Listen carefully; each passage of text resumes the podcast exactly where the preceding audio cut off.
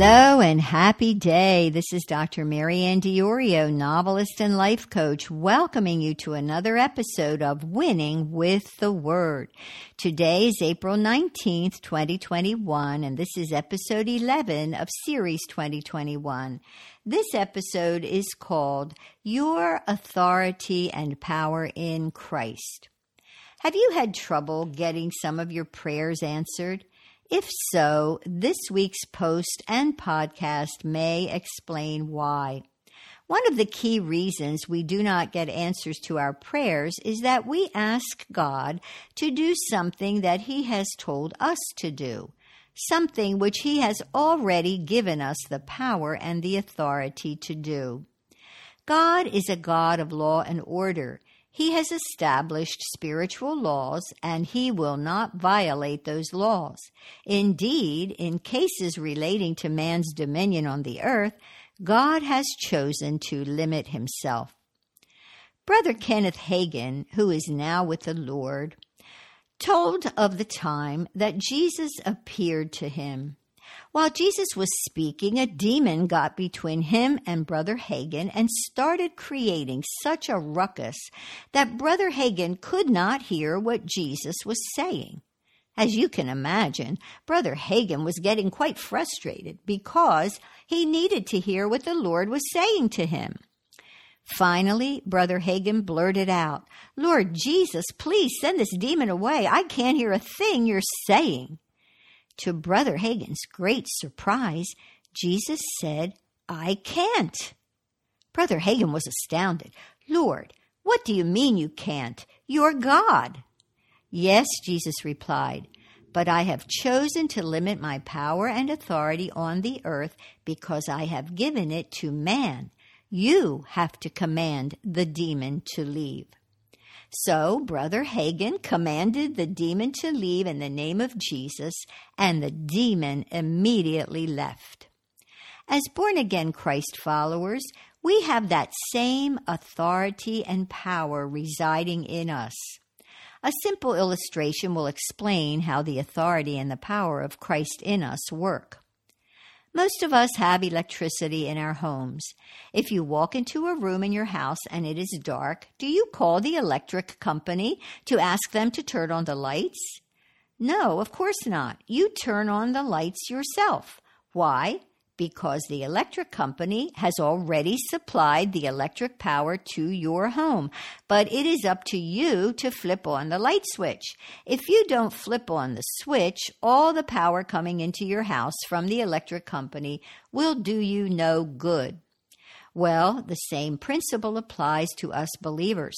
God has given us the power and the authority to fulfill His great commission, as He commanded us to do in the Gospel of Mark, chapter 16. That power is on the inside of us. God is the electric company, but we have to switch on the power inside us in order to heal the sick, raise the dead, and cast out demons. In other words, we have to flip on the switch of that power to get it flowing.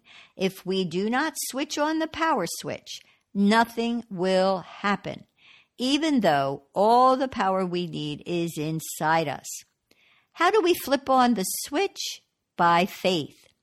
To expect God to flip on the switch is a wrong expectation. His job is to be the electric company, to supply the power of the Holy Spirit. He will not flip the switch for us. Why not? Because in his wisdom he has chosen to limit himself in this regard. He has made us co laborers with him. Therefore, we have a part to play in the grand scheme of things. Our part is to flip on the switch of the power that resides within us and to use that power to preach the gospel, heal the sick, cast out demons, and raise the dead. So, if we ask God to do something He has told us to do, we will not get answers to our prayers. God is a God of order. He establishes a principle and he sticks to it. But many believers are ignorant of this truth. When they pray, they start from a position of powerlessness. For example, we often hear the statement that God is sovereign. Yes, God is sovereign in that, in the end, all things will be under his rule and dominion. But God chose to limit his sovereignty by giving man dominion over the earth. If we do not understand this, we will develop the attitude that what happens must happen because God is sovereign. But this is not true. Man plays a big role in what happens and what doesn't happen on the earth because God gave this authority and power to man. In Matthew chapter 10, verse 1, we read, And when he had called his twelve disciples to him, he gave them power over unclean spirits to cast them out and to heal all kinds of sickness and all kinds of disease. God not only gave us the power over demonic spirits, but he also gave us the authority to use that power. In Matthew chapter 10, verses 7 and 8, the word of God says this. And as ye go, preach, saying, The kingdom of heaven is at hand. Heal the sick, cleanse the lepers, raise the dead, cast out devils. Freely ye have received, freely give. Who is supposed to heal the sick? We are, not God. Jesus said, heal the sick. He already defeated sickness. Now he calls us to enforce his defeat in the earth. When we beg and plead with Jesus to heal someone, we are implying that he did not already do it.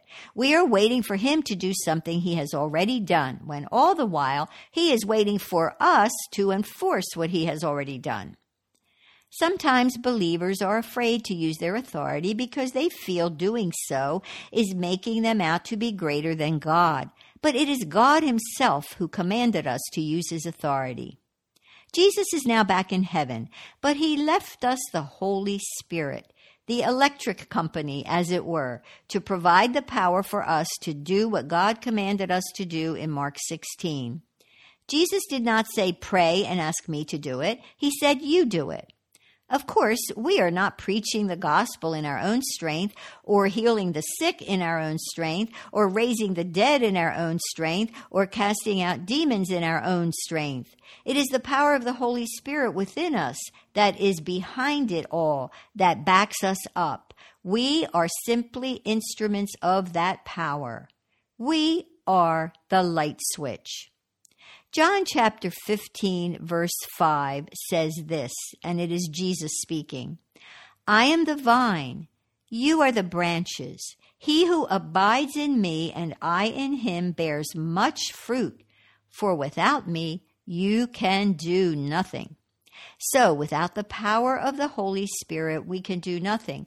But with the power of the Holy Spirit, we can do anything God calls us to do. It is our job to enforce the Word of God in the earth. It is our job to flip on the switch of God's power that we already have inside us.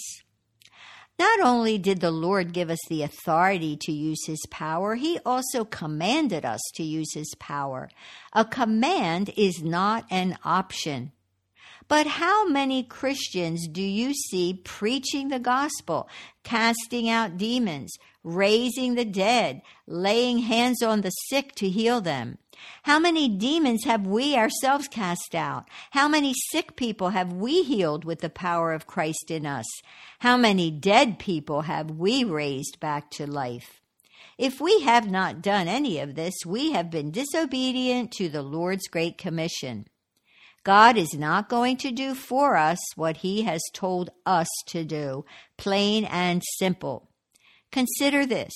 If we used God's power as he commanded us, we would turn the world upside down as the early Christians did. We need to do the same. We need to stop asking God to do what he has called us to do. Imagine this if churches stopped having bake sales in their parking lots and instead put up signs for healing services and invited the public to come in to be healed. And if those same churches would, in the power of God, heal the sick, those churches would grow instantaneously. The news of the miraculous healings and of the miraculous casting out of demons would spread like wildfire throughout their towns and cities, and people would flock to Jesus Christ. Remember, it is God's power, but it is our responsibility to put it to use. It is the electric company's power, but it is our responsibility to turn on the switch. God will not rescind the power he gave us. In Psalm 89:34 he says this, my covenant will I not break, nor alter the thing that is gone out of my lips. When the church steps into the full authority and power we have in Christ, we will see miracles like never before in our lifetime. When we lift up Christ through our exercise of His authority and power, He will draw men to Himself and we will witness great revival in the earth. If you have not yet accepted Jesus Christ as your Savior and Lord, I urge you to do so now. He is coming back soon for those of us who follow Him.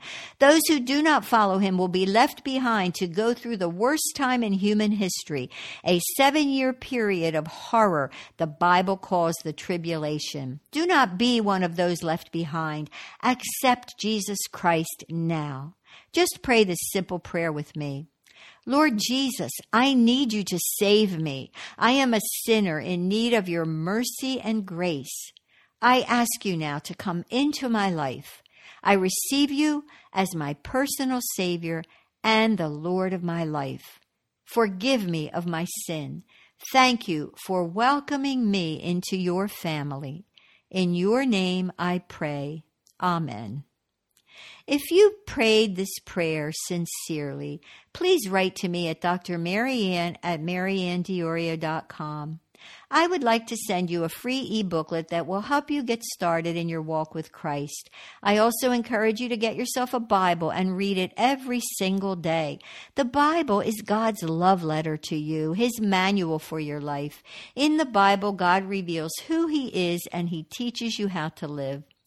Finally, ask the Lord to lead you to the church of His choice for you, where you can learn about Him and have fellowship and encouragement with other Christ followers. It is critically important in these last days to fellowship with other believers who are mature in Christ and can guide you as you grow in Him.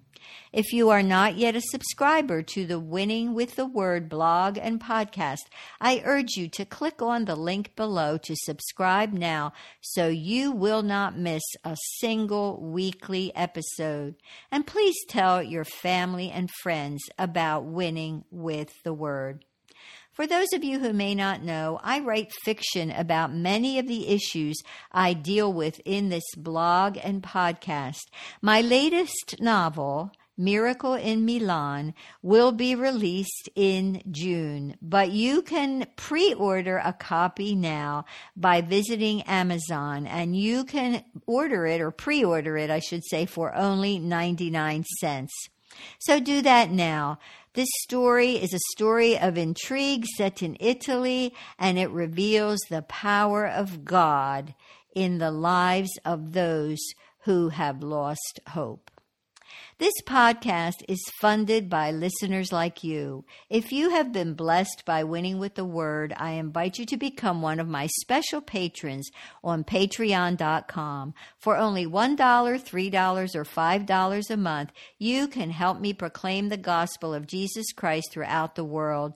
Winning with the word now reaches 43 countries on six continents because of your faithful support. So please help me to keep winning with the word on on the air by becoming one of my valued patrons. You can do so by going to patreon.com slash winning with the word.